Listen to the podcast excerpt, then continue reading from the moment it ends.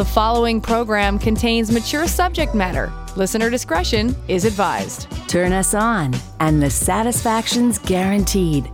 Frank discussion with passion on CJAD 800. Wednesday is Bell Let's Talk Day. And uh, tonight, since we have our therapist in studio, I figure we uh, can get the uh, show going early. And we're going to talk about how to cope when you are in a relationship with a mentally ill spouse. That's coming up after 10:15 with our therapist panel. But first, Time to check out our inbox. Your texts are always welcome. Connect with Passion at 514 800.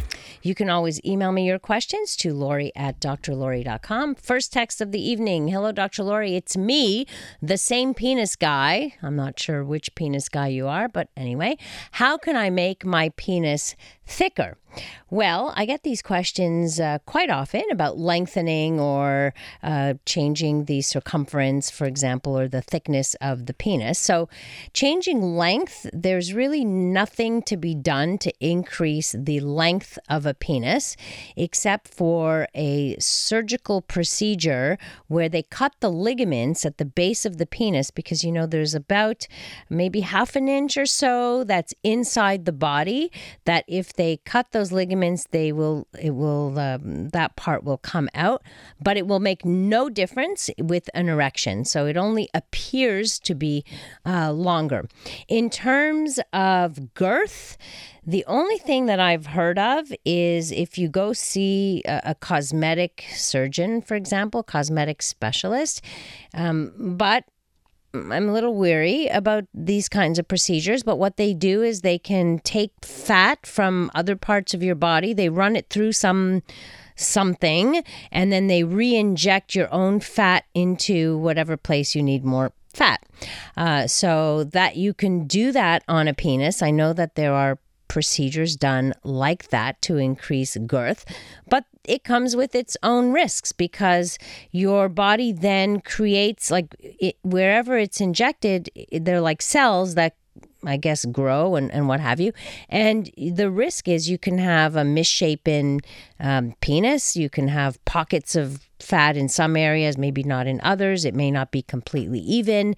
So there are definitely risks, and but that is the only thing that I know of to date that is uh, effective to uh, increase the girth. So I would do some research and look at uh, procedures first before jumping on that uh, on that bandwagon. How can I convince my wife to use a vibrator? First of all, it's her sexuality. I want to just put that out there trying to convince her is going to be like putting pressure on somebody to do something they don't want to necessarily do, but also to resist you. When you pressure someone to do something that, because you want them to do it, uh, only puts them in a defensive mode. So you want to for her to come to it uh, on her own in terms of exploration. Uh, so, f- having open conversations about sexuality, and I'm not talking about, hey, you should do this and you should do that. No, more about let's see what what is it that you love. Do you love clitoral stimulation? Do you like uh, intercourse better? Where are the areas for you that that work for you and then possibly start off really small but with a, a, a, small clitoral vibrator which isn't so scary because oftentimes women think of vibrators they're thinking of these big penises, dildos, that it's not necessarily that. So, first, let's dispel and, and, and look at what kinds of sex toys are actually out there. So, you might just say, uh, hey, why don't we why don't we go to the sex shop just to look around? Just, you know, hey, let's change things up a little bit. Let's do something fun. Let's do something. We don't have to buy anything. Let's just go look, ask questions if need be, or see what's out there. Uh, so that's a good way to start and open up uh, the conversation. I don't know if anybody else has any other tips or how did uh, you get your partner to to try a vibrator. But women will do it on their own time. They uh, you have to make her the owner of her own uh, of her sexuality, not you, and that will be. Um, she'll be more likely then to explore it for herself rather than feel like just because you want her to do it. Uh, hello, doctor. Thanks again for another great show. I have a quick question. Uh, vasectomy for him or tube tying for me? What do you think is the best and safest course of action? So many, I've had many conversations with the gynecologist on this show and uh, on the air and off the air, but uh, I do know a little bit about this, even though I'm not a, a medical doctor. So a vasectomy is a procedure done in the doctor's office, takes about 10, 15 minutes or so, where they cut the vas deferens, they, they just tie up the tube that uh, sends the sperm through to um, you know, through the urethra. It is uh, a not, it's not a very invasive procedure, nothing like a tubal ligation, which is a major surgery, by the way. So, major surgery, meaning where you are put under completely, carries its own risks uh, risks that have to do with the anesthesia. So you have to be you have to weigh all that out for sure it's much it, in terms of risk it's a no-brainer. A vasectomy has far far less risks physically than a tubal ligation would. So if you're asking me what's the safest uh, and the least risky, it would be on the male side. The recovery for a vasectomy is short, within a week. Uh, so your testicles are a little bit sore for a couple of days okay, I don't own a pair, I've never had it done. Maybe guys who've had a vasectomy can weigh in here and uh, and maybe reassure guys who are maybe considering getting one. I have a texter who writes in I read a stat that 80% of women own a toy, likely because they want one. 20% do not, likely because they do not want one. Her decision, leave her alone. And that's from uh, a guy to you who texted in about the sex toys. At what point, this person wants to know, using today's technology, should a woman uh, first get a mammogram? My wife is 45, has the requisition, and has not gone. So I would say, I think, again, I'm not a medical doctor, but I've we certainly have had these conversations on the air. So if my memory serves me right, unless there is a, an issue in in your family, I think now the government has a program for uh, women as of fifty. They actually send you reminders every two years. So uh, you're supposed to get a mammogram every two years as of the age of fifty. If your wife was given one at forty five, maybe there's a reason for it, but also it might be a good idea just to establish a baseline for her, and then uh, then she may not need one again until she's 50, unless there are other risk factors, etc. But that would be a discussion to really have with her physician or, or her gynecologist. Coming up, our therapist panel joins me, and we're going to talk about how to cope when you are in a relationship with a mentally ill spouse. Uh, Wednesday is Bell Let's Talk Day, so which means we bring mental illness out into the open and we talk about it, which is what we're going to do tonight. A safe place to work out the kinks in any relationship. It's Passion with CJAD 800's Dr. Laurie Betito. Do you live with a partner who suffers from a mental illness, depression, bipolar disorder, anxiety? Uh, Bell Let's Talk Day is on Wednesday. We thought we'd get an early start at it and bring the conversation out into the open since the last Monday of every month, our therapists are in studio. And what better group to get talking about uh, mental illness than this one. Uh, in studio with me is Sandra Reese. She is the clinical director of the Montreal Center for Anxiety and Depression. She's a psychotherapist. Rebecca Putterman is a professional social worker and psychotherapist. Stefan Bensusan is a health psychologist and founder of Psy Santé in the West Island. Welcome, gang. Hi. The gang Hi. is back. Uh, so I know this is a big issue for all of us. I think, uh, well, we all treat mental illness, but sometimes we also have to treat couples where this uh, is happening within the couple. And even if the it's the, the the patient is the person with the mental illness we cannot neglect that this is having an impact on family relationships and such. So um, I thought it would be important that we talk about that what to do, what not to do. Um, maybe we can offer some tips. I, I, just think that if we look at the numbers, which I don't even have, maybe some of you have, but the numbers of people who are on antidepressants or anti anxiety medication, I'm sure is huge. So, do, does anybody have numbers on that? Do we even know what the population is on that? Well, we know that about one in five people suffer from some sort of mental health condition. So that's 20% of our population that's, that's diagnosed. So. That's diagnosed. So that's imagine right. all the ones non diagnosed, mm-hmm. right? So we live in that kind of world, I think, that uh, unfortunately is far more prone, especially to anxiety and depression, just in, in terms of the pace of life that uh, that we are all in. So we're more vulnerable to it, which means that many more people are affected and many more couples are affected. So what what are some of the things that you would want to share or or give as tips? Should we start about what to do or what not to do? What do you think?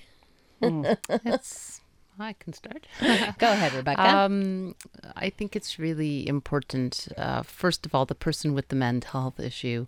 I always talk about not labeling yourself and not defining yourself by your mental health. Right. So, you know, just like someone with cancer won't say, I'm cancer, someone with depression shouldn't say, I'm depression versus I have symptoms of this. Mm-hmm. And in trying to help a couple, when I do work with people, I'm always trying to help the person with the mental health issue uh, describe their symptoms so that their partner better understands them from a symptom point of view because mm-hmm. we wouldn't expect someone again who broke both arms to make supper so someone who would be severely depressed can't get up and make the supper that right. we're expecting them to do either and that's i think that's such a good point because it's a an invisible illness right? right? it's not like a broken arm it's invisible oftentimes the partners or the people watching this or or involved in this can feel frustrated that's right. irritated it's like why aren't you just getting off your the bed and why can't you you know, what do you mean you don't want to go out of the house? And how could you not? And so there's all of these, these, these uh, frustrations that build which up, are real and yeah, valid. yes they're they are valid but we need i think i think the main thing is education. It's education and i think the person who does not have mental health issues and does not suffer from any forms of symptoms of, of depression and anxiety can't even understand it. Like right. for someone you know I might not have anxiety, but when I work with people who have over years of hearing it, I can I can feel it, I can understand it. Mm-hmm. So I'm always trying to encourage the person who is not with a symptom, with is not with a, a diagnosis, to have empathy and understand it and have the dialogue and communicate better so that they can help one another. That compassion is so important. Yes. Yeah, Stefan. Well, we have to understand that you know mental illness takes a big toll on an individual first of all, and I think it's important for people to to get their partners to help um, bring him to help. I mean, bring him to whether it's a physician or a psychologist or someone. Sometimes, you know, people live with partners with mental health conditions without seeking the help that mm-hmm. they need. Mm-hmm and they go in undiagnosed and untreated sometimes and, and that becomes very toxic for the family there's kids involved there's, that's right it's really important to start with let's get the proper treatment diagnosed first and then treatment if necessary not feeling like we're we're alone in this that there's again, 20% of the population has it. We know that, you know, 33% of people have anxiety, but, panic attacks. It's, absolutely. But what happens if you are the partner and you're seeing this and you know and you can see the symptoms of some kind of mental issue and your partner is ex- very resistant to going to get help. Sandra, what would you su- suggest in uh, that case? You, you took the words out of my mouth because I think that the emphasis definitely has to be on compassion, but I'm going to add into the equation compassion with boundaries. Mm-hmm. Uh, strongest emotion of the household runs the household. They've seen that in study after study. So if someone's not doing well, suffering from anxiety or depression, there's there's an effect on the entire household. Right. So definitely compassion, caring but firmly with the suggestion that we need we need mm-hmm. to do mm-hmm. something about this and not meaning that the partner becomes the therapist of oh yeah we mm-hmm. need to talk that about that because that's the let's that's the one thing you cannot do.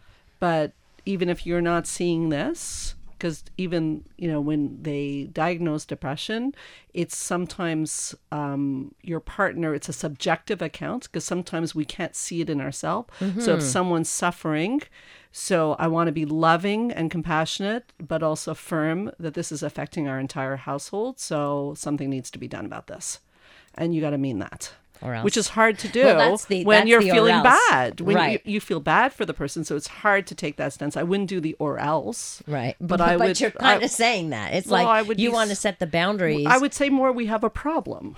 Right. We have a problem if you're not willing but to do if you're something not willing this. to do something, well, we have a problem. we Well, have a okay, problem. How are we It's going to solve round, this problem? it's round one. We have a problem. Let's talk about what are the options. I don't want it to get to or else, but let's talk about the options. Therapy is one option. Stefan was saying to go see a doctor. There's lots of options, but Mm-hmm. let's make this a family discussion or at least a partnership discussion. Yeah, I think that's necessary. I, I think uh, there's an organization, Ami Quebec, because Yes, just the same way amazing. the person with the mental health issue needs help, so does the other person. The Yes. partner needs a lot Yes. of support and needs Yes. a lot of help. And that's where they learn often boundaries. Because thi- there can be manipulation too That's with right. mental health issues. Definitely. So exactly. So you definitely want to encourage both people to be able to share what they're thinking, feeling, and protect themselves individually, because everyone it is affected by it. Right. I think you said something so so poignant actually that Sandra about the person with the mental illness takes up, you know, ba- basically controls what goes on in the household because everybody dances around that. Eh, That illness becomes the thing, the other person in that relationship or in the family. And if I could add to that, that's another sort of vicious cycle that can start because unconsciously we can give attention to something that's negative and what we give attention to grows. So we have to be careful what kind of attention we're giving to it. Compassionate, but moving in a positive direction. Right. So, uh, Rebecca, you brought up uh, Ami Quebec, which I think is a, a fabulous organization, actually, that I know a lot of uh, partners and even Children. children, children and parents of children who have mental illnesses also go to. Um, where they actually they do feel more empowered and they do feel they have a little bit more control because you can um, i can imagine that you feel as the partner or the person with not who doesn't have the mental illness like there's very little you can do or it can feel like a hopeless situation or it can feel like a, a, a position of powerlessness uh, which is really hard to handle right? For for any of us i would think I always say that's the hardest emotion that we have to deal with as humans is, is a concept of powerlessness. Because we're trained in our society in this world that if we have a problem, fix it, do something about it. And here's one situation where it's not about you, it's about something external to you that you may not have any control over. And dealing with something that you don't have control over, we don't know how to deal with. So usually when we feel out of control, we feel powerless. And when we feel powerless, then we get angry. And then if the anger stays longer enough, then we get resentment, and that causes a lot of couple issues, as we may know. Yes, and I've seen couples break up, unfortunately, with some of the more severe. If we look at, um, for example, people who might suffer from bipolar disorder or manic depressive, and where they have uh, episodes of mania where they do things like act out sexually. Act out with Or cheating, money or spend money, don't gamble that they don't have, gamble their the, the the family's wealth or whatever they've got. Um, those things have a huge impact. It's not just the symptoms, but the behaviors that can come with a lot of these illnesses. And this is, I think, where boundaries are important because you don't have to tolerate bad behavior. Like, I know that sounds like maybe a little callous to say that when it's your partner and the reason why they've done a lot of this acting out is because they were in a phase of their illness but you still have you to protect And that's where self care comes in so much.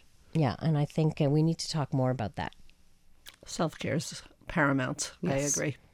yeah Both in yourself and More for yourself, even. and yeah. Yeah. for sure put the oxygen mask on yourself first and but also having the expectation that your partner also will participate in self-care it's a very important concept yeah and it's a it's a difficult situation to well, it's a, a difficult topic really to to discuss because it's touchy and it's uh, it's deep and it affects people to such uh, uh, to such a depth and um, it's a big struggle. It's a really big struggle for a lot of people.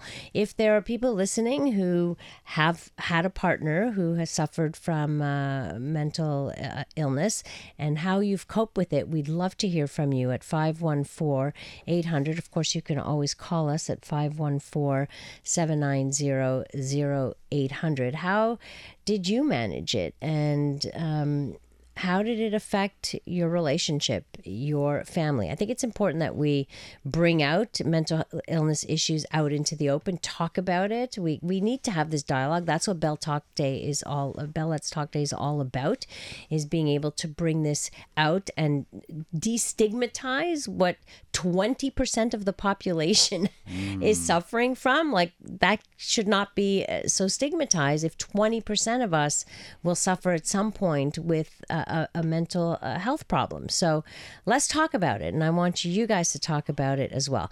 Right now, let's go check in with our CJAD 800 newsroom. The following program contains mature subject matter. Listener discretion is advised. From the pleasure and the politics to the hang-ups and the heartbreak, you're listening to Passion, CJAD 800. How to cope when you are in a relationship with a mentally ill spouse. With my therapist panel, Sandra Reish, who is the who's a psychotherapist and clinical director of the Montreal Center for Anxiety and Depression, Rebecca Putterman, who is a professional social worker and psychotherapist, and Stefan Bensusan, a health psychologist and founder of Psy Santé in the West Island, and I myself a clinical psychologist with a specialty in marriage and uh, sexual therapy. So I've, I do have some questions, but first let me uh, read a poem from our passion poet. And uh, as I was t- telling some of these guys off air, uh, I don't know who the passion poet is. He's just a, a, a listener who sends in a poem just about every night, but he puts smiles on everybody's faces. So, uh, this is why I like to read his poems. We are not getting any younger, the baby boomers going over the hill, more frequent doctor visits, being prescribed another pill. Some begin to forget, some others, patients disappeared, some things we must understand and not to be feared. If your partner has, men- has mental issues, love them that much more, support and help them, but don't push aside and ignore.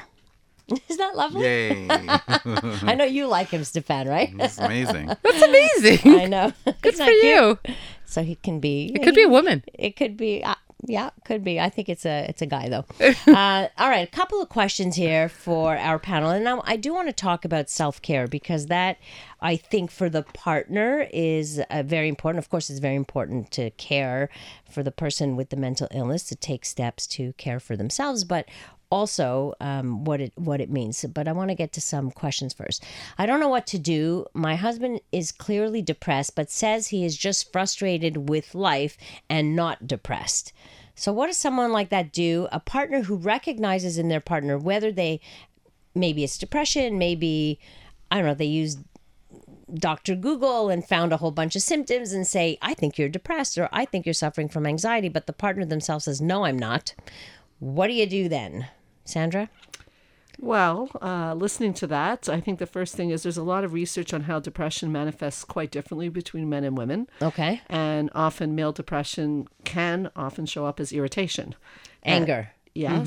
Not always the typical sort of, I'm feeling very down and Weepy. yeah. Right. Women tend to talk a lot about their feelings. Men, when they're feeling down, often bottle up and it can come out as irritation. So I think that comes back to uh, having a conversation and learning about the topic because considering the fact that irritation or frustration could be a sign because being constantly frustrated is probably not the best way of being so we have to be curious again what's going on there We also have to look at other other things like uh, other symptoms of depression. So there's the irritability. There can be sluggishness, lack of motivation, sexual uh, desire is lost. So you may have a partner who suffers from erectile dysfunction also because there's a lack of uh, of sexual desire. Uh, so you know, dark thoughts or or being in a in a down mood for most of the time. Of course, we're we're not talking about once in a while. I have a down day. We're talking about somebody that's there consistently for a few weeks, generally speaking. So, yeah I mean, everybody can have a bad day. and those day. gender differences really to be considered because even what you said about sex often for males it shows that when they're they can be in a depression they can have an increase in sexual drive because they're trying again not to feel so it can be a That's bit true. confusing so it, we just want to consider all those aspects Right. I have another question here. I have a close friend whose husband, who has gone from being a calm, relaxed man to someone who gets upset easily and frustrated to the point that he throws small things like magazines or papers, forgets where he puts things, gets mad. He has been diagnosed with, and says, I forget the name, but she calls me. I go over for an unannounced visit, have coffee, and then he's okay. He gets mad at her because she's she moved a magazine. Not easy for her. His meds are not working, still trying to find the right one. So I guess this is an example of that irritability that you're talking about in terms of the depression. And maybe, uh, Stefan, as a health psychologist, you could talk about, and we will get to the self care, but I want to talk about the medication because sometimes you know not every medication it's not one size fits all when it comes to antidepressants for example or anti-anxiety medication you Yeah, there's there's little bit? different there's different classes of medication that's used. The, the the main one we we've seen and we, we that's rampant in the in the field is the SSRIs, which are you know makes sure that you have enough serotonin in your in your bloodstream and your nervous system. So those are the things that kind of increase our mood and improves the way that we see the world, improves the way that we think, helps us choose more positive thoughts. So those are the serotonin reuptake inhibitors we call them, and that's what we uh, we diagnose. So usually, you know, they take about three weeks to really kick in to, to get the right dosage, the right one. It's a bit of a, uh, crapshoot. You have to kind of make sure you find Yeah. the right one. So you know, your doctor can can recommend some, and sometimes you might need a psychiatrist, but most physicians are well equipped to do that. So your general practitioner should be able to do that. Right. And you're usually followed on a monthly basis. So if a medication isn't working or there's too many side effects, then this is what your doctor checks with you to then maybe transfer you to another medication if that one doesn't work. Yeah, so that, that's that's one way of increasing serotonin is through the medical route, and it's certainly acceptable and- and proven treatment. You know, we also have to think about there's other ways to improve serotonin as well. Exercise, you know, mm-hmm, is mm-hmm. really, really probably the best antidepressant known. Except when you're depressed, you lack all motivation I to get up and go to the gym. That's part of the problem. So, so one of the things that I recommend for everybody to do every day is to take some dares. Now, dares means kind of taking some little decisions, taking some actions, taking some risks. So, dares is an acronym, right? Mm-hmm. Decision, action, risk, expression, expressing yourself, and self love. So, every day, do something that takes you out of your comfort zone. It doesn't have to be daring, like I'm going to jump off the bridge and see if I survive, but daring things like, okay, well, today I'm going to get out and just go for a walk and pick up my mail. If that's all I can muster, that's all I can do. Or it can be calling a friend, or it could be going out for a movie with, a, you know, anything that takes us out of something that we're new, that's normal for us. So, because depression and sometimes anxiety is kind of where we're stuck in a rut. And we kind of have to break that rut by doing something a little different. Right, and that's um that's part of self care also. So if we if we talk about self care, because oftentimes I I hear people saying I don't want to be selfish. I feel selfish if I take two nights out of the week and go do my thing while my partner is at home, um, you know, suffering and stuff. But I think it, we need to clarify this for people that it's okay. You're not being selfish. This is necessary for caregivers, if you will, or, or partners to do stuff for themselves. Yeah, I think it's really important. Um, I mean, it's a need, it's a want, but it's important for everyone's survival just to get through their day. And at some point, you know, I, I think, as everyone's been saying here, I think when you're looking at living with someone with mental health issues or you have mental health issues, so for the person with severe depression, definitely or mild they definitely need to make sure that they challenge themselves to do something that they haven't that they don't have the motivation to do or their you know their symptoms are stopping them from going out or meeting someone because they would rather But isolate the themselves. partner, the but for the partner- partner exactly. But for the partner they don't have the depression so it's really important that they take care of themselves and meet people because someone who's depressed might isolate themselves but someone who's not depressed has to make sure they don't become isolated as Right. a consequence Right. so so important for So- that person to go for a walk, maybe not far if they're but really socialize scared, but So- socialize because exactly. their partner the partner who's depressed is not going to feel like socializing and going out and uh, family party or going out with a, Exactly. but you need to Exactly. It's You so need to go out. important on that level to be with people and to share and not to have, like we talked about stigmas, but shame. There is Mm-hmm. no shame in having someone, like we're all saying here, one in five. So we know that someone in someone knows someone in an, in your family, in an extended family with friends who is suffering from mental health issues. So once you start talking about it, people will say, "Oh yeah, no, I know that person. I know that Right. person." So making sure it becomes Right. something that you begin to share. All right, we'll uh, talk some more about self care and other tips for you if you are struggling with a part mental uh, issue with our therapist panel coming up. Passion with Dr. Laurie Betito on CJAD 800. Our therapist panel in studio, we're talking about how to cope when you are in a relationship with a mentally ill uh, spouse. I want to give out the number for AMI Quebec, by the way, and that is an amazing organization that supports uh, family members, uh, children, uh, Parents, parents, yeah, spouses of anyone suffering from uh, mental illness.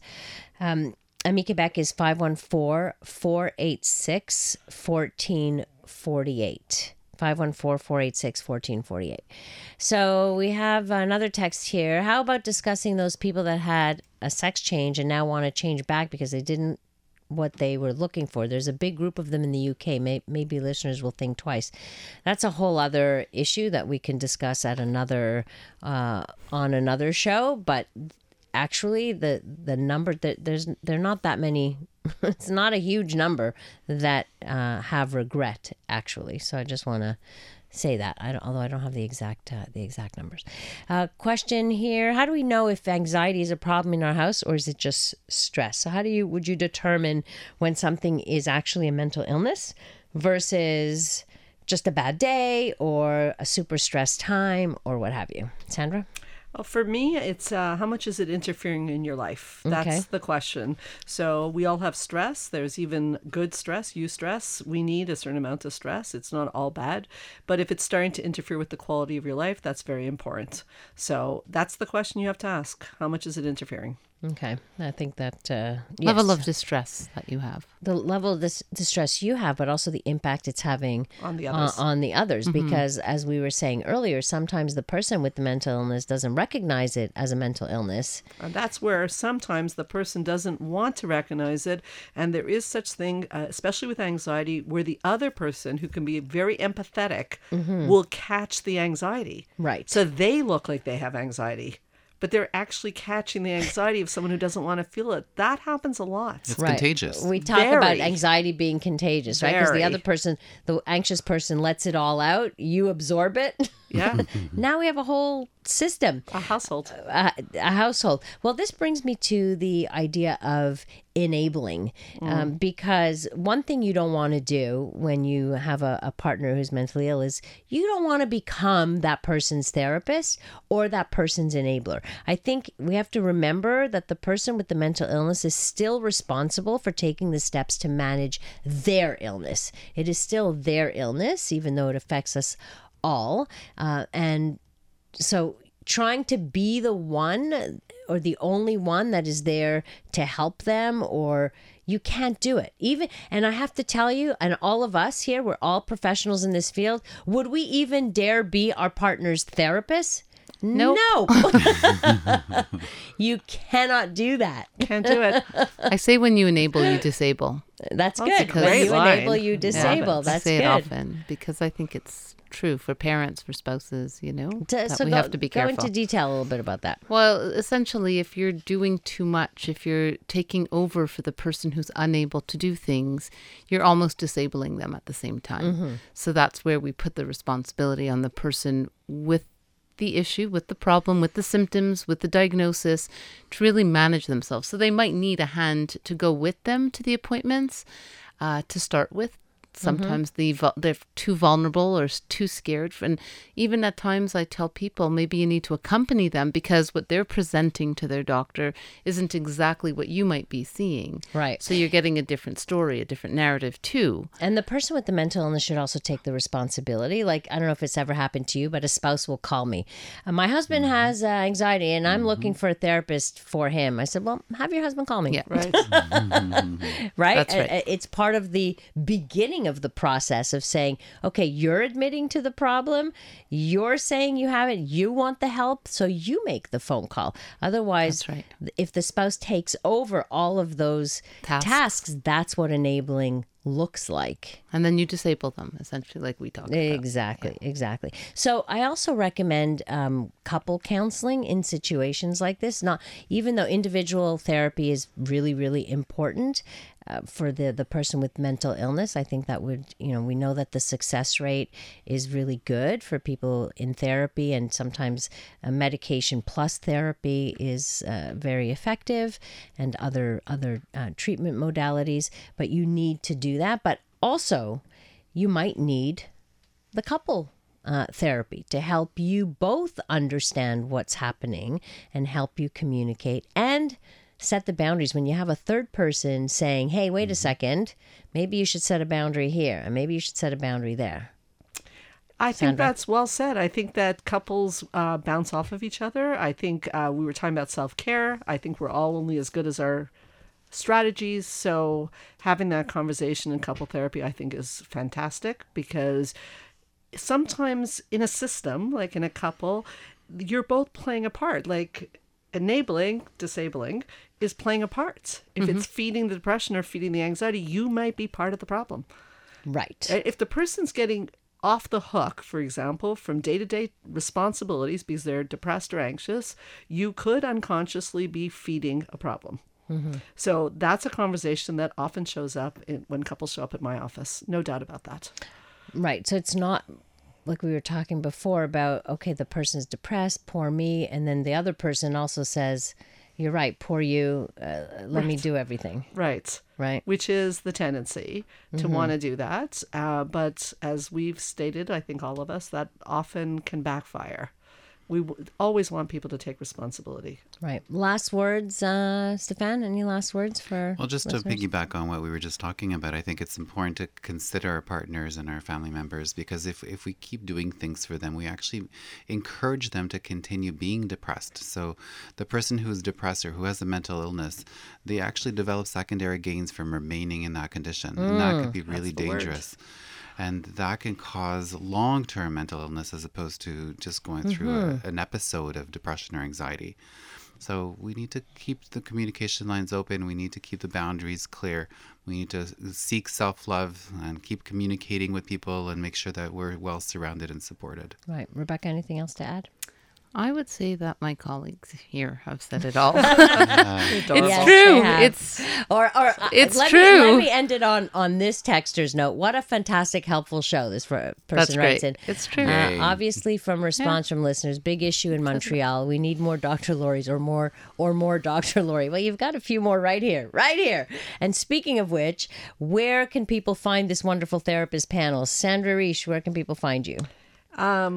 www.helpforanxietydepression.com or 514-777-4530. Wonderful. Rebecca Putterman 514-402-5526. and Stefan Bensoussan. Psysanté.com or 514 542 6888. And you can find me at 514 984 5910, I have an office in the West Island and one in uh, in Montreal.